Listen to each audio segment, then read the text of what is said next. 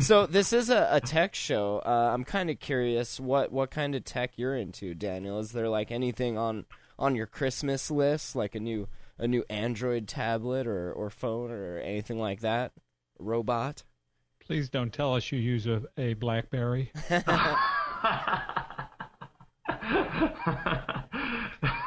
His office gave it to him. Okay, guys, don't give him a hard time. Please.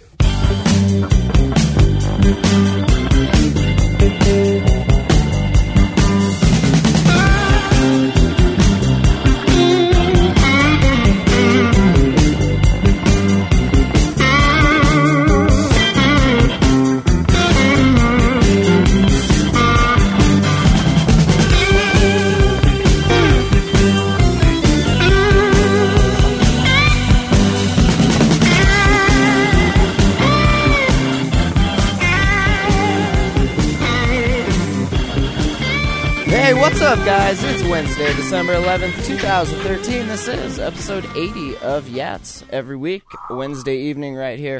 Yet another techshow.com. Check it out. I'm Matt Lee. Joining me this evening, uh, we got Ant Pruitt. He'll be joining us in a moment. We also got Larry Press. How you doing, Larry?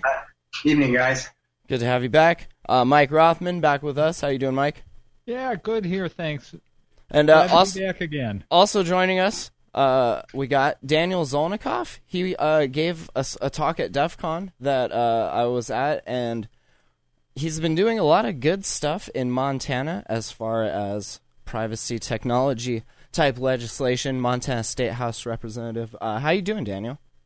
I'm good. Thank you for having me. I definitely appreciate you reaching out and having me on your show. Yeah, it's awesome to have you. Uh, my is actually friends with your friend Eric, and he's the one that was like, "Hey, out of all the talks, because DEF CON was like completely crazy. There were so many things to to see. He's like, out of all these, you got to make sure to catch uh, this guy because he's he's from here, and I know him. He's doing uh, really good stuff. So, um, how'd you Well, get cool. started in all this? You're pretty young to be a, a scaly old politician, man.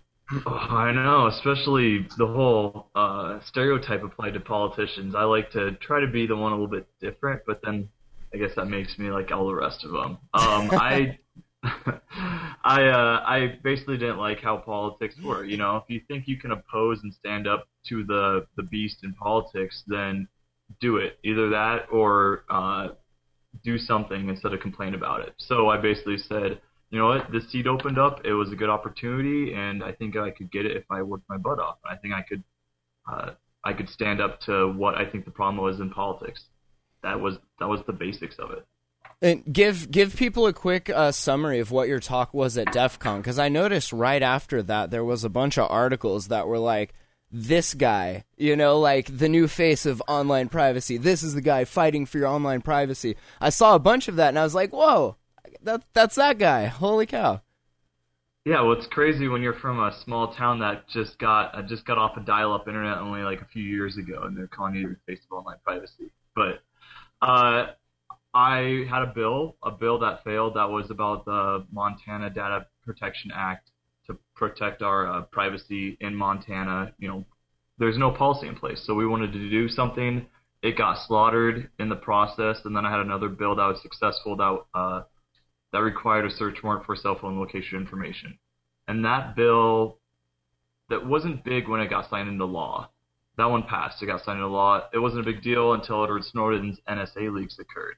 And then pretty soon it was top news because it was one of the first pieces of privacy legislation passed in any state across the country. That's interesting because we saw we see a lot of that now because of the leaks and what has been brought to light and things that a lot of people had thought was going on, but now it's like your your fears have been validated. But you guys were doing this long before that. Was there something that happened or like what why why did you guys start it? Like was there something that that forced it or were people snooping Yeah. on your phone calls? No, they tell the they tell us in politics, you know, everything you've tried, you're gonna try has been tried before. Well, I'm sorry, but I disagree. I'm younger and I see a lot of the issues no one's even talking about because they don't understand them. So it was being about relevant. It, it's relevant to my age group. So being young gave me an edge on uh, new concerns that weren't really talked about before. And What, you- what your your bill requires, or it's a law, I guess now that Yeah. uh, there has to be a, a, a warrant before they can uh, monitor your position, your location. Is that it? Yeah, they can obtain your location information. That's probably already saved. So where you were a year ago, if that's saved, or it's usually they hold it for 90 days. I think the different amounts. Uh, cell phone providers hold information for different periods of time, no matter the the provider. But it, set a precedent saying this information can't just be uh, grabbed and used for whatever purpose. That has to has to go through the uh, the process. So has has this changed police procedures? Do they they now have to go get warrants where they before could just ask for the data? Uh, yes, it's it's put it back on track so the judicial branch oversees it, which was the whole point.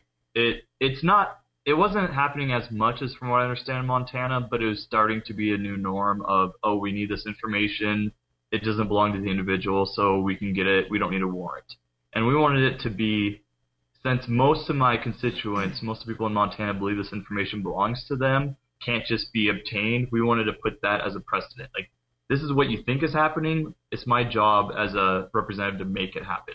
That their information is safe, and private.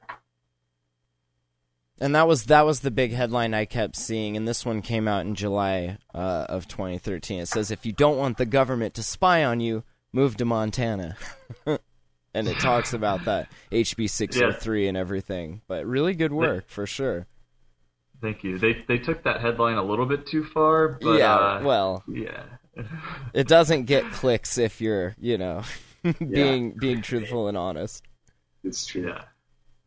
Do you notice, like, with the younger generations, there seems to be kind of a difference in opinion of privacy and what people are willing to just kind of share and, and put online? And, like, a lot of people my age and younger, and your age, just don't really care because we put kind of everything online. Or, you know, if not, we'll do it under different aliases. And we use the tools differently, knowing that. But some people use it and they, they don't understand. They think that when it says post private, it's posting private and only, you know, your private people will see it when that's not, not how the tool works. You know, it's interesting because I think that I'm 26, and when I was uh, using it originally, you know, even high school, it was new. There was no precedent. There was no conversation on privacy. So what I thought was on MySpace or Facebook was, I, guess, the whole conversation of it being there forever once you post it. I never had that with anybody. I didn't have it with my parents who didn't understand it. I didn't have it really with teachers who didn't understand it. There was no conversation. Yet now there's uh there's apps like Snapchat which people are eating up because they think, hey, I can take it, it's going to be deleted. Of course, you can always sidestep it, but the overall concept is it's not being collected or saved. So I think even in a few short years, the uh, it's a lot more relevant to younger people, young people a lot younger than myself even, and I think I'm pretty young in politics. You know, I, I I have students that are your age and younger, and they they don't seem to care about privacy at all. I ask them, and you know, they don't care about Edward Snowden. They don't care. They don't seem to care. It's not a a big deal to them. I wonder if that's a difference between the West Coast and Montana, or just your district, or There's a lot of people who don't care about it. Um, I've ran into a lot of those, you know, when you talk about this issue and you hear why is it relevant, but I've ran into a surprising amount of people who they say, I think, I think people don't care about it, or they, it makes it sound like they don't care about it because they think the battle's already lost. Well, it's already out there, it's saved forever. Why are even trying to have privacy rights in the digital world? We just got to realize there is no privacy. I mean, and so when you're already defeated, you're not going to really stand up or put too much thought into it. That's one of the things I've ran into. But when you explain uh, that it goes way beyond what you post on Facebook, and it's where your GPS location is on your phone, uh, the calls you made, the text, the websites you've searched, everything is out there, uh, and that there should be some sort of privacy. I think the, the it connects with the individual if it's presented correctly. But right now, when it's already looked upon as a loss, then what's the point of even trying? Like we got other battles we should fight. Well, it needs to be relevant to them, right? Like you can't just put it in broad terms. You need to specify a particular service that that particular individual happens to be using and using not just like disposable usage, like actually using to where they care somewhat about the information that they're putting on there. And then maybe at that point they'll realize like, "Oh, wow, this is this is out there and it's up for grabs and, and everything." Um, I thought it was interesting. I just saw today uh, floating around on Google Plus. You guys are familiar with the We the People uh, petition system. Basically, the the U.S. government or, or says that if if you put a petition up and it gets a certain amount of, of votes or up likes or whatever you want to call it, um, then we will issue an answer. Uh, and this one, I saw the post was by the Google Drive page on Google Plus. So it was like you know because this has to do with treating your offline documents or treating your online documents like your offline ones. So people like us who use Google Drive a lot, we have a lot of documents up there. Those should be treated the same way that stuff that's sitting on your actual hard drive is is treated. Um, it's called the Reform eCPA, uh, and they they just say you know tell the government to get a warrant basically. Uh, it says Americans are deeply concerned about NSA surveillance, but the NSA is not the only problem. An outdated law says the IRS and hundreds of other agencies can read our communications without a warrant. That law, known as the Electronic Communications Privacy Act, was written over 25 years ago, before the services we use today even existed. Right now, several bills in Congress would fix this by updating eCPA to require a warrant, but regulatory bodies are blocking reform in order to gain new powers of warrantless access. Uh, we call on the Obama administration to support eCPA reform and to reject any special rules that would force online service providers to disclose our email without a warrant. And uh, so far, it's got 90,000. So I think they upped it last time, it, it was like 50,000. I think now they need 100 or 120,000 uh, signatures. So, um, what, what do you think about that kind of stuff, Daniel? Is that, I mean, that your online documents, offline documents, they're your documents, even though you use a third party service to create them you're still the one creating it. Yeah. Well, first off, the organization pushing all this, I'm going to go into that really quick. I met them during DEF CON, and they were a very uh, they didn't they're a cool organization because it was whatever party, whatever wherever you're thinking from the very left to the very right politically, they all agreed on it. And I've actually read articles saying this, this these groups, the Stop Watching Us group, isn't uh, as good as it could be because they're working with so many different political sides of the spectrum, which I thought that's good. And I've read how some people think that's bad. It should only they should get the libertarians out or should the the other political facets. So they think it's too group, diverse in in It's really diverse. It's awesome. It's people who know that this is a big issue and it doesn't matter where they're coming from. It's the uh, it's like every facet I've seen in politics agreeing on something. You don't find that very often. Right. Why would they think that's a bad thing? That's so weird. Mm. That's like we have too many parties they involved. Think, they think that you're. Oh, sorry. Well, they think since there's so many groups involved, it waters down the issue. That it should be a very. I think how they put it is it should be a very liberal issue uh, because it's a, a pro rights one. It and should no be libertarian because play. they're doing it for the wrong reasons. Right. And no like, yeah. It, yeah. I don't know. It's kind of insane when you run into people who only want one group to get the issue across versus everybody who we can all work together on it. That, that's some of the things that a little bit of the insanity I ran across. But back to the main topic. This is uh yeah, it's your information. I mean, my whole basis on all of this, especially you upload your information to your I did it on Microsoft, um, on Hotmail back in the day in college I uploaded everything, or I'd email myself the documents and I'd have them there. I would never think I'm sharing them with anybody else because they were up in my own. Uh, they weren't even on the SkyDrive; they were just in my email. That was my information, and the thing is, is that my constituents believe it's that that information is private. Which, if they believe it, then it should be. You know, it's not the technical lawyer speak; it's the fact that they believe it's how it should be, which makes it why we should, why this is all crazy. That's not that way. Yeah, it's the expectation of privacy thing. It's it's the same with like Facebook and Twitter. With Twitter accounts, they're mostly public unless you actually change it to private. So there's you know that expectation is is gone. But with Facebook, you know you have that that option to share it privately, so you have that expectation there. Even though we all know, you know, there's as many eyes on it as want to be. Really. How, Yeah. how does this work out in private, like in practice? Like I have a bunch of stuff on on uh, a Google Drive. Um, who's who has the right to go see it, and who does Google let go see it? First off, uh, I would go back to the assumption. I don't. So, I mean, it's all everything is technical. So let me go to the assumption. People assume that it is private, and a lot of the times, I'm not going to say Google is the example, but a lot of the times, it has not actually been in detail on what is private, what is collected, what is saved. So they, I view it as private, but in the when I click the agreement, there was no actual agreement on privacy. So I guess they could say, "Oh, you're being naive since you expected privacy." Uh, so that there's one of the big issues we ran across. Um, the process, I mean, it, there can be the data mining looking for certain things, which is for the company's uh, the company's way to profit, which was not expected either, or it could be the NSA's what their backdoor and and gathering everything. So they're basically swiping everything on the server that is collected on the individual or that is that the individual has uploaded. I remember I'm I'm not the technical one. My hacker friend's the more technical one. I always lean on on some of these things. One of the issues, it seems to me, is it's hard to know what to believe. Uh, there are a lot of allegations contained in the uh, coverage of the Snowden leaks, um, and I'm actually inclined to believe that there's a lot of truth in what is published about what our government has been doing.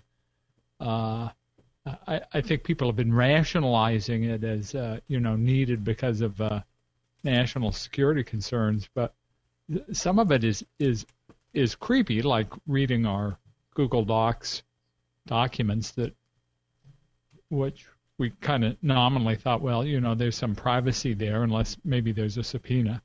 I don't think it. I think it turns out they're they don't need a subpoena, Yeah. and, and some of it's just downright silly, like uh, spying on uh, World of Warcraft uh, uh, game players to see what communications are being passed around uh, under the table. Like people got the smart idea that they could actually plan out their terrorist threats in World of Warcraft rooms, and nobody Yeah, would be the wiser.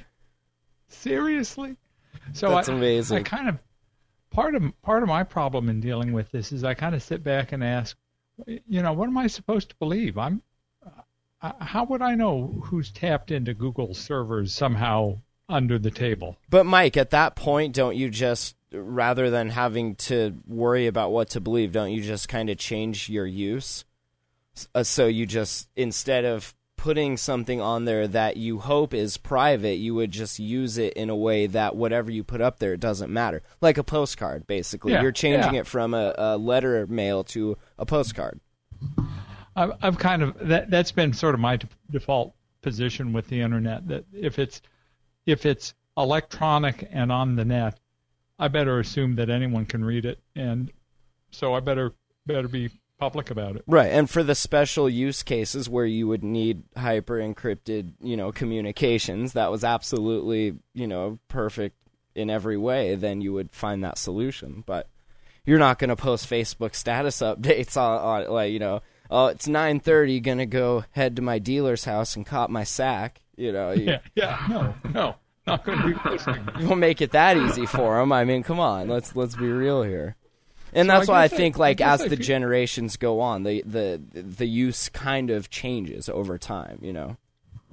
I guess I kind of end up feeling like the damage done here is uh, the, the damage of citizens' trust in the government.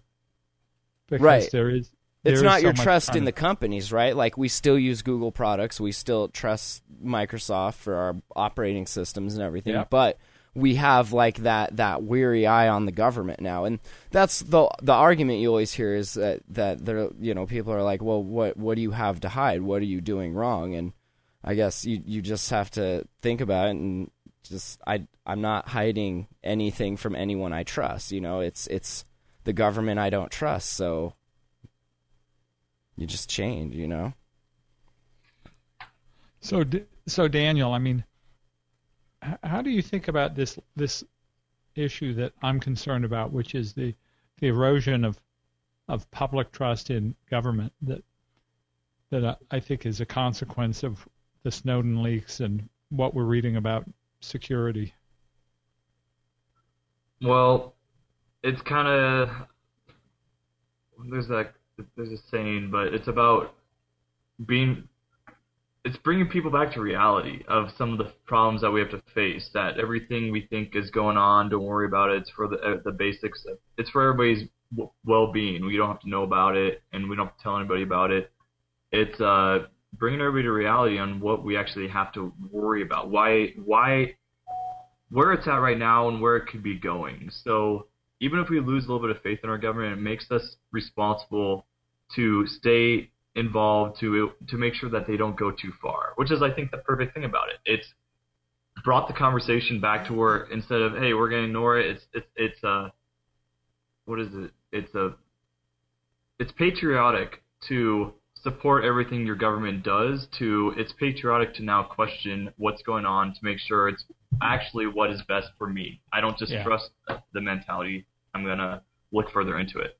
But it's kind of mind blowing to think that like somebody had to give up their whole life so that those things could be exposed, so that people could have the evidence to then question their government on. Like Edward Snowden's life is pretty much over the way it used to be. Like he had, I mean, he's completely changed how he lived. You know, it's having to look over your shoulder every day. But I mean, that's a price he was willing to pay to expose what was going on and to give everyone this conversation now that has to take place.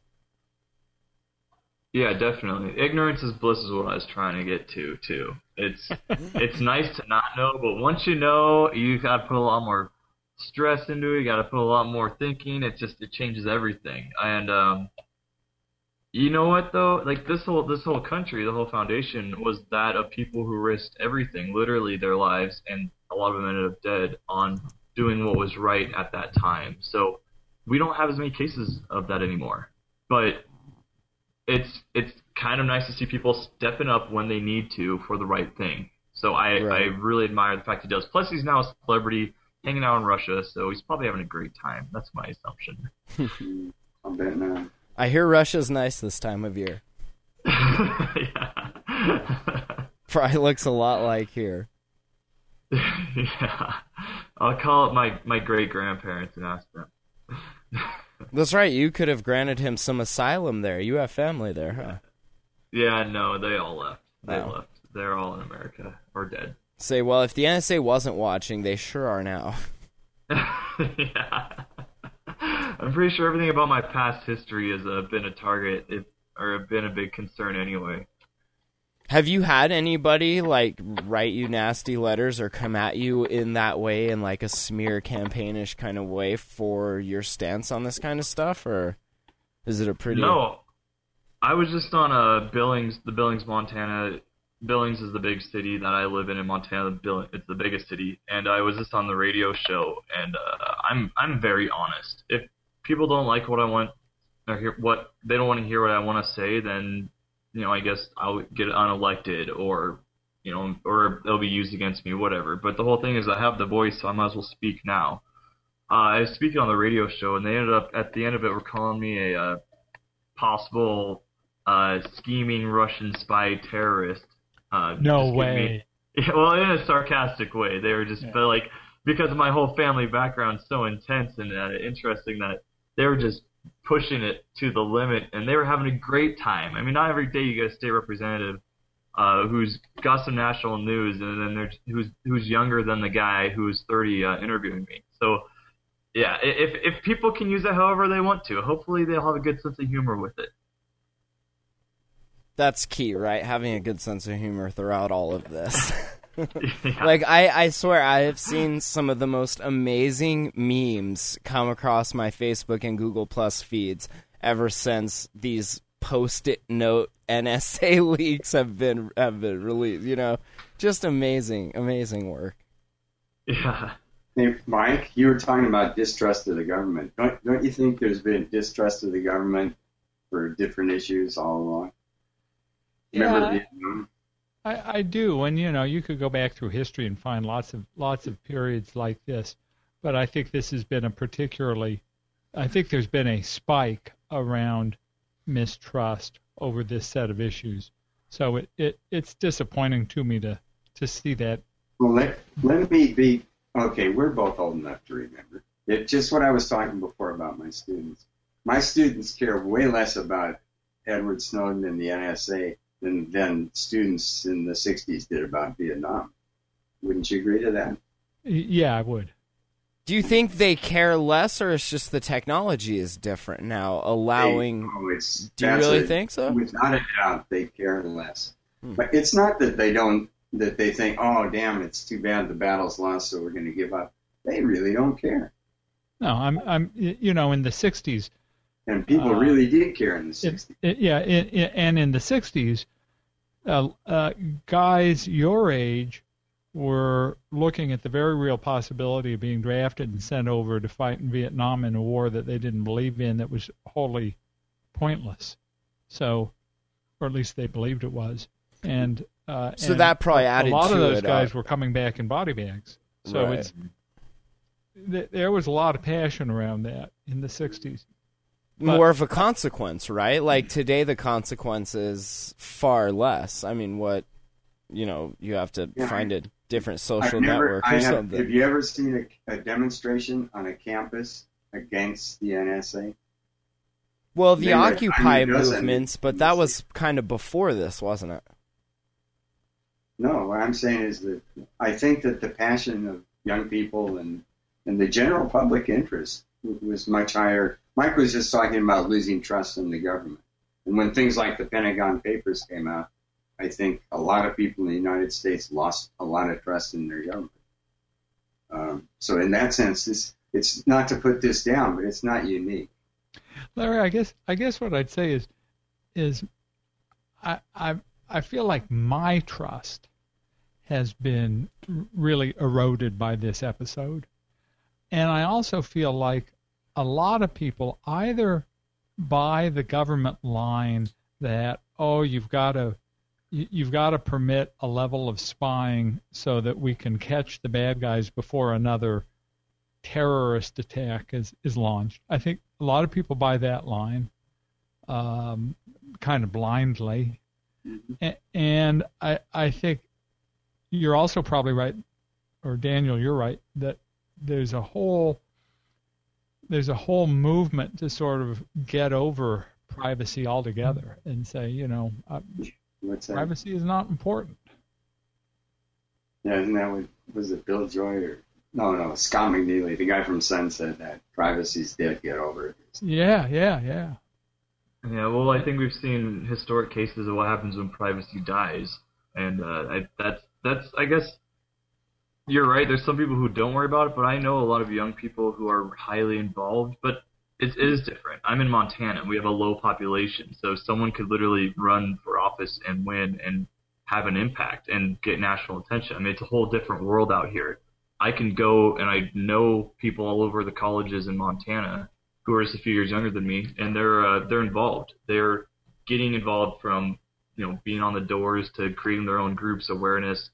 It's I, also I think the whole limited uh, government mentality in Montana or just leave me alone mentality keeps people involved with what's going on, makes them a little bit more concerned. So I think there's probably that tie-in.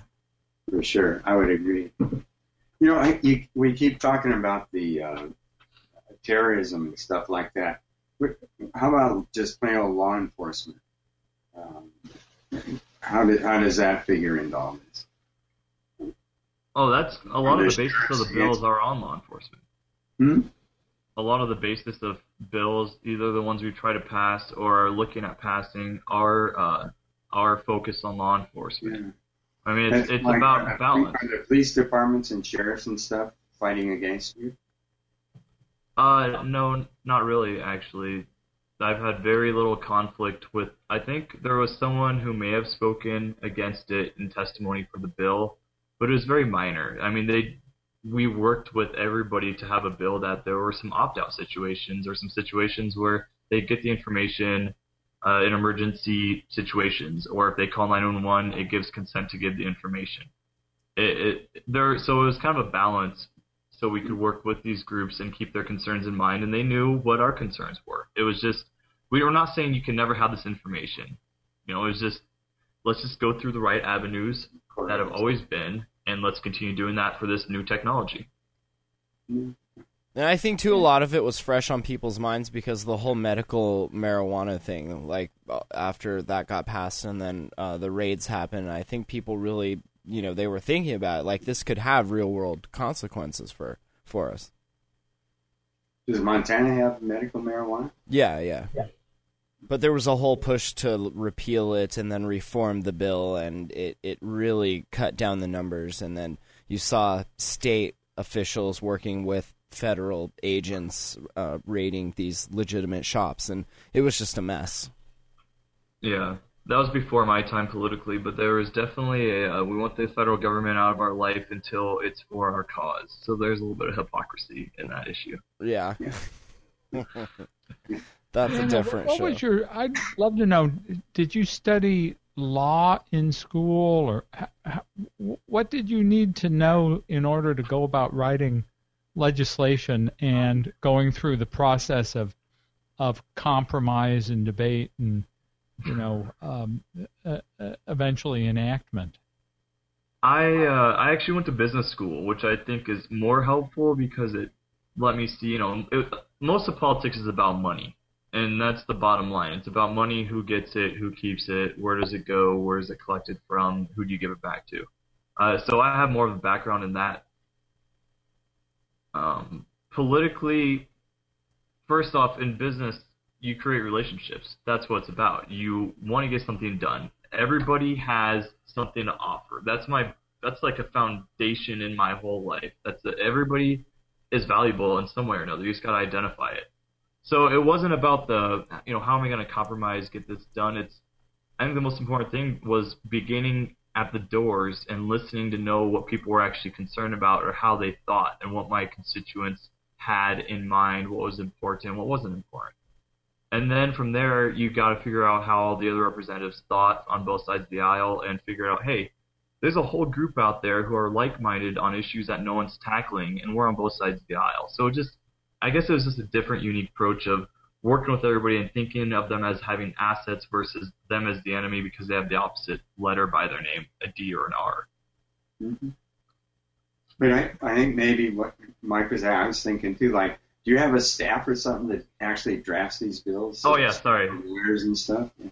Uh, yeah, the the legis- the laws were passed by the uh, staff, or not passed. They were written by the staff in Helena. We basically we get elected. We have two months to have all of our legislation uh, drafted, and then we get to oversee it and everything. So that part was a lot harder, and it was really hard because my bills there's no precedent for. So they actually there's some flaws in them, the the first set because we're trying to do things that aren't in law anywhere. There's no copying it, and so it's kind of stressful, and it, and there's a very short timeline as well.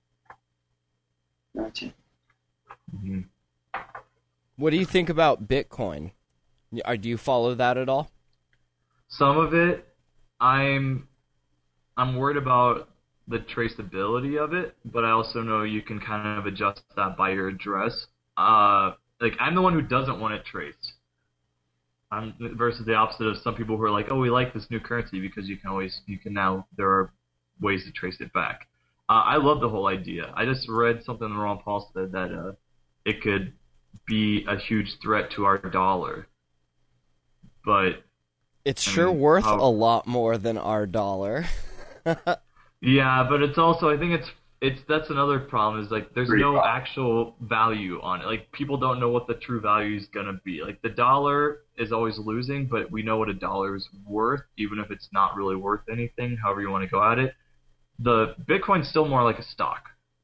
You know, it's it's too much all over the place before people are gonna take it serious. It's an, That's it's an extremely volatile stock. I mean, it's unlike Exactly. dollars and euros and stuff. yeah, that that's exactly what the what the concern is. Um, but I know Representative Schwader out in actually your area. He's going to be if like we're all facing re-election, but if reelected, he's going to be putting uh he's going to be doing a lot for Bitcoin, and he's working with the state already. So that's something exciting to to be looking forward to. And he's like 24 or 25 years old, so that's that's his thing that he's really pushing. Do you, do you guys worry though? On the other hand, like things like this uh, crypto locker or something. I mean, it couldn't exist without Bitcoin, could it? Crypto locker's different. You're saying the cryptography that goes behind running it. No, I'm talking about the way they get paid. They accept payment in Bitcoin. Oh yeah, but they also accept PayPal. They do. Yeah, I don't think so. I'm pretty sure they're not just taking Bitcoin. Uh, I think that they're. They well, were taking yeah. dollars and euros. The only way to do that is through PayPal or Google Wallet or something, right? No, I think the way they they want payment. Or no, what they were doing was Bitcoin and those cards, those disposable uh, cash cards, and they were having people send those.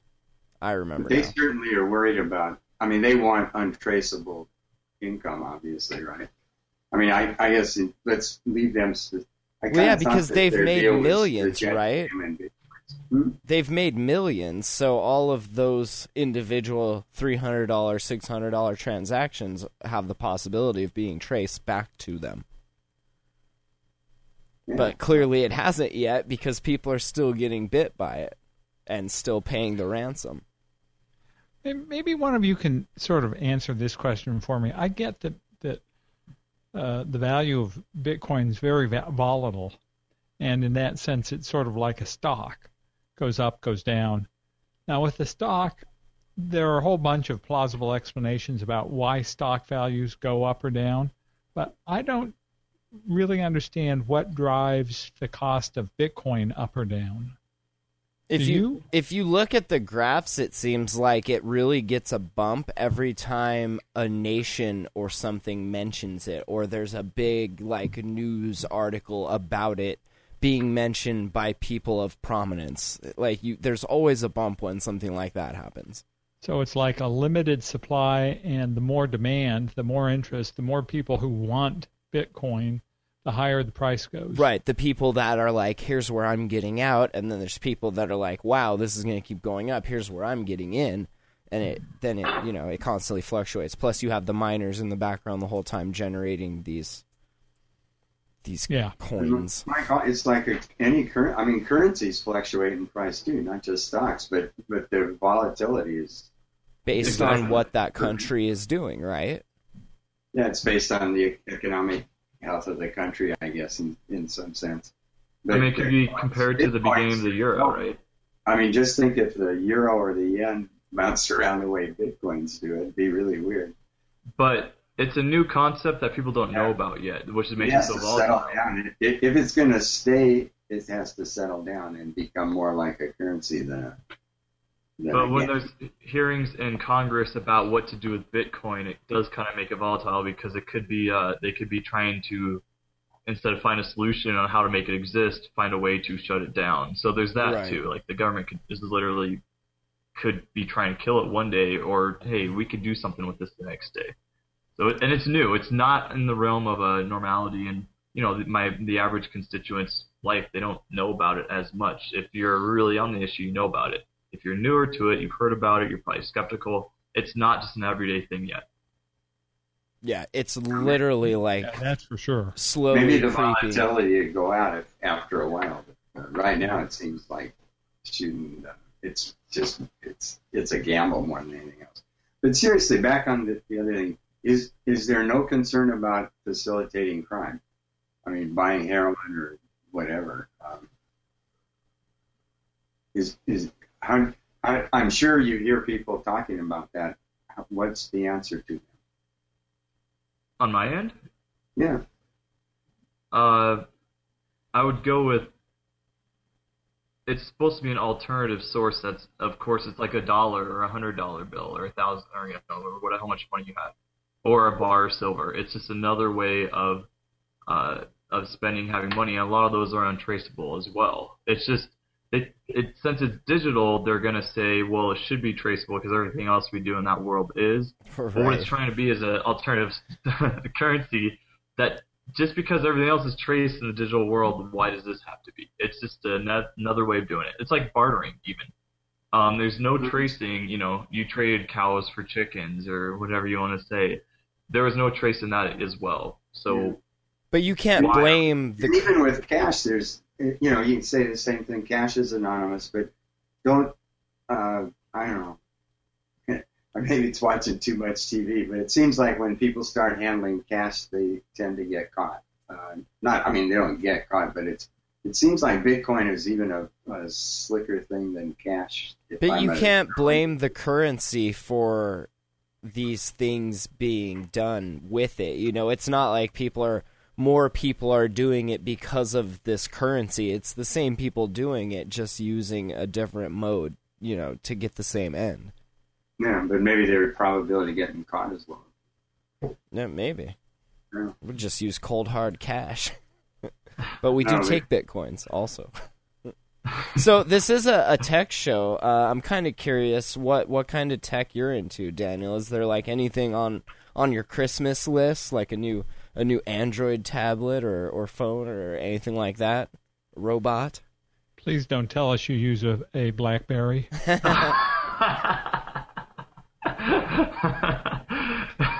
His office gave it to him. Okay, guys, don't give him a hard time. My own office. Were, you, were, you, were you on when we had that conversation? yeah, I still use a BlackBerry. no. Right yeah, you do. um, no, I'm actually pretty happy with what I have right now. Um, my- my he says with a bought straight face. I, I'm a Sorry. minimalist. My friend just bought a uh, PlayStation 4 though, so if you want to get that for a good deal, you can. Hit me up. Nice. no, yeah, I, I don't know. I, I like like I need a tablet to knock on doors. I need my laptop to work on my emails. I need my phone to get in touch with people. I'm pretty happy. Um, yeah. Sorry, I'm not. I'm not the most. I don't have anything up my sleeves right now. Maybe that whole new BlackBerry that came out though sounds really good, cool. You do like that, huh? I'm the only one who's heard of it, so I'm either way ahead or way behind. That's awesome. Yeah, thanks for putting me on the spot. I, Yeah, I know, I'm joke so- I'm that sorry. about that, Daniel. Only, only me and uh, Barack Obama still have a BlackBerry. Yeah, yeah, yeah. Er- Earlier, we're doing sound check. He's like, "And do me a favor, don't bring up that I have BlackBerry on the show. I don't want to get ridiculed." Oh, Oh no. no, I'm kidding. Like, I'm oh, kidding. this is our face of privacy guy. That's Yeah. all he uses. It's embarrassing. BlackBerry used to be pretty secure, though. Actually, I Hey, mean, actually, our our buddy Chris Miller, who's who podcasts with us, oh, he'll vouch frequently, for would- it. He Yeah. would tell you that's the most secure platform out there. That's right. Yeah. In, until RIM starts putting keys in in places they shouldn't. But that's that's yeah. it's their business, you know. Look at Apple. If you have an iPhone, you buy into everything with it. Basically, you get uh, iTunes. It's your tied in. Oh, if you for sure. have a if you have the Windows phone, you have to have your You're email tied in, which is tied in everything. I mean, and, and Android's the next best thing, but it's also ties into a lot of things Google that is saved.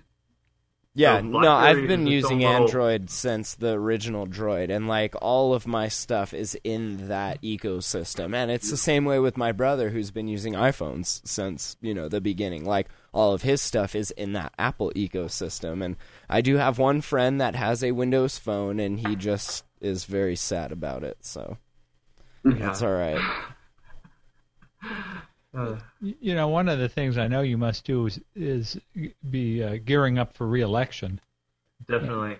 And uh, h- how's that going? What does it place a lot of fund fundraising requirements on you? What's what's an election going? to... Yeah, there it is. Yeah. What's what's uh what's an election cost to to to run in uh, in your state? Um, my election, I had to raise about fifteen, sixteen thousand dollars. I think my opponent raised eleven thousand, so it's what it's not- 27, 26, 25,000 is a pretty good amount. But some of them, that's for a house seat. And I was just in Texas where I learned that some of their house seats cost about four hundred thousand dollars. Wow. So it's a whole different world. Here, I can find a hundred of my close friends to give me the, the maximum donations, one hundred sixty dollars, and I could literally raise a hundred or sixteen thousand dollars with my hundred close friends. I mean, that's possible, which allows real people to still be elected in politics. Yeah. You could have like opinion. a Kickstarter and raise that in a night. Really, yeah. If you have the right friends, the right can get everybody backing, yeah. together. Yeah, if- or yeah, you have the right last name, you, you could be set. It wasn't as easy for me, but uh, it all came together. Matt's right. Did you think about doing a Kickstarter campaign or Indiegogo or something? Um, I've actually tried to put myself out there. The cause-based ones, some of them I've looked at, but they didn't seem like either this was the right cause or there's uh, always laws that I have to abide by within this world too. I mean, I'm accepting Bitcoin, but it's after it's converted into dollars. So there's ways of doing things in ways that aren't done yet politically. If you guys want to give me suggestions, I'll take them. But uh, it's also the other thing. If you're gonna do it's so, I learned this. This is one of the few things I learned in college. If you have social media, do one thing and do it really well. Don't do three or five things and do them poorly. Same thing with trying to raise money. If you're gonna do something, do it the way that you can put all your effort in and do it uh, 100% efficiently.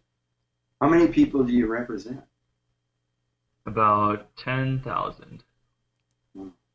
Yeah, it's a real uh, representative government here because all my people can call me, and I think I've spoken to most of them on the doors. a lot of hard work. Huh? Yeah, but I, like I said, I was talking to the guy in Texas who's the actual representative, who represents about 170,000 people, and it just blows my mind. Like, no one could really call him. I was just at a, a dinner that I was invited to, and there were like four senators and a few representatives, and one was a Senate president. I mean, it was just this bunch of people that, if you were in California or New York or anywhere else, one little dinner these people would never show up to. They're doing so many other things. You know, here they talk to us, they get, tell us about their issue. We eat, we listen, whatever. We have a great conversation, and we go on our merry way. It, we're so much more in touch with the people. Yeah, that's that's really nice. You should start doing hangouts with your constituents. Yeah. Would be a pretty cool I am the to. easiest person to get in touch with. You can Twitter, tweet me. You can hit me up on Facebook. You can send me an email. You can give me a call. You can write me. I mean, you can. I I don't know. I don't know how much easier it is to get in touch with anybody. My my phone number, my email is on my website. I mean, it's. I I, I I'm trying to get people to contact me. I'm putting effort into reaching out for them to be able to contact me. That's true. I literally just sent this guy a message. I was like, "Hey, dude, you want to do a podcast?" And I, s- he's like, "Yeah, let, let's do a podcast." and here we are. We're doing a podcast. Ant Pruitt, are you are you with us? Yes, I am with you, gentlemen. How you doing, man? How was work? Unbelievable. We'll say that. Nice. Uh, how about those Giants, huh? You mean giant spreadsheets and, and, and routing numbers and all that good stuff? Is that what you're talking Yeah, about? all that's that, it. That's it. all that. Okay. Do you got anything for our, our friend Daniel here? Since you you're just now uh, joining us, or Um, was that? hello, Daniel. How are you? How's it going? Looks like you're on Um, a fun, fun phone conversation. Oh, it was outstanding, outstanding. What are y'all talking about? I come in and it, I hear um, almost political talk. And what are y'all talking Yeah, about? we've we've It's changed the the podcast. Yeah. Because I have no clue. I did pull up the doc though and took a look at it for the first time all week. Y'all should be proud of me. Yeah, this guy was at DEF CON giving a talk, and I was like, like now we have him on the podcast. So good That's stuff. What's up. Hey, there, what's there- up. there's there's one thing I think we have to ask Ant about, and that is this this viral video that's going around of the hardheads promoting yachts.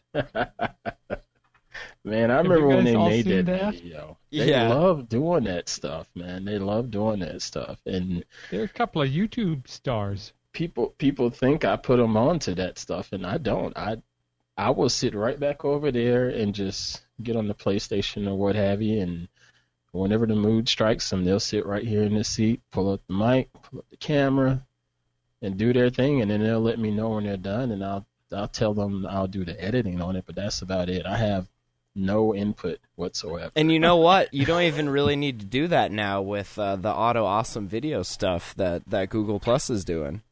Uh, yeah, It'll just see. make the video for them, and and you be done. You know, we we might have to have them look into that, see if they can break it. It's pretty good stuff. Uh, we should mention you had uh, an an article up on and about some some cool Christmas gadgets that you were looking at. You want to mention that real quick, Ant?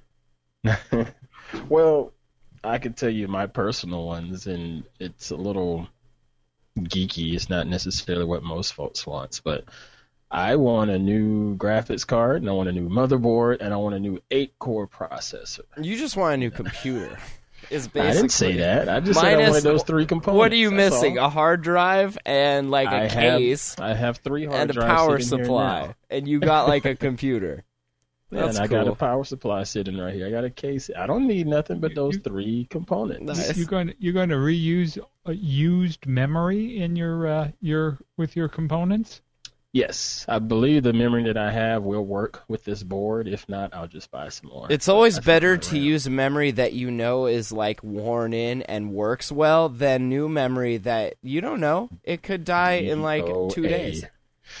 I have had DOA RAM before. I know that's Now the that I know this worst. That is the worst. Especially when you But need yeah. it. When it's like the only one and you can't you can't do anything without it. Oh, you know, well. I, I'm trying to, I'm trying to go on the cheap here with my holiday gift guide. You know, it's all of that will run you at about four hundred dollars. It's an AMD eight core chip. Um, it's the FX series. The GPU is NVIDIA. Oh yes, we're getting technical. It's the NVIDIA GTX 660 with Nice. two gigs of um, DDR5 RAM, and the motherboard is just a compatible motherboard that will hold that chip. And so the, are uh, are you using that to mine Bitcoin? I'm not going to say that out loud. awesome. no, I want to use it more for the content creation. You know, I have a decent, I have a decent system now, but I want to continue to get more into this video editing thing and podcasting thing, so I can get my name out there like Matt Lee, and you know, You're gonna take half of my workload, pretty much. I'm not. No, I didn't say that one time. It's gonna be awesome. No. Okay, Yats Nation, all those listeners out there, it's time to time to take a note. And I am taking donations. There. Pony up those bitcoins. I am taking donations. I've said that several times. Around You know, just just send it to Ant and label it as from Santa. there you go. Yeah. I hadn't seen him in about 30 years, but it'd be nice to see Santa. He went out to get some milk and hasn't come back since. awesome. All right. Well, I think that's going to do it for us. Yet another tech show. Daniel, you want to uh, tell people where your site is and, and how they can get a hold of you online and your phone number and address? You can find my phone number on my website if you really want it. But uh, danielzolnikov.com has my Twitter at danielzolnikov, Facebook, Facebook, facebook.com slash danielzolnikov. So basically the big thing is you have to learn how to spell my name. And if you can figure that out, you can get in touch with me. There you go. All right. Th- thank you guys for having me and for uh, everything. I really enjoyed it. Yeah, That's good enough conversation, man. Pleasure, Daniel. Thanks Thanks for- for joining us. Definitely. Uh, and you can check us out online every week at yetanothertechshow.com. Look for the show notes. We'll have links to all Daniel's stuff in the articles and uh, his talk uh, from DEF CON. So it's a cool 40 minute talk by him and Eric Fulton about all of this interesting stuff. So definitely subscribe to the show on iTunes. Check out Ant Pruitt's Smartphone Photographers Hangout on Thursday evenings. We do Attack the Androids on Tuesdays, and of course, Yats on Wednesdays. And Ant's got a new site at smartphone-photographers.com. So make sure you check that out. Let us know what you think. And uh, we usually hang out on Google Plus, but you can find some of us on Facebook and Twitter, of course. So, uh, yeah, thanks for listening, guys, and we'll see you next week. Have a good night.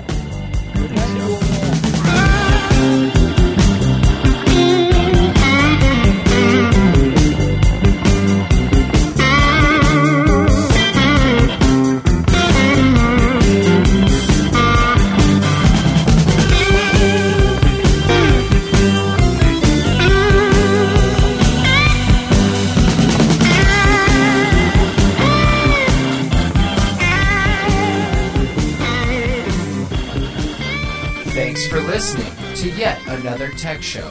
Check us out online at yetanothertechshow.com.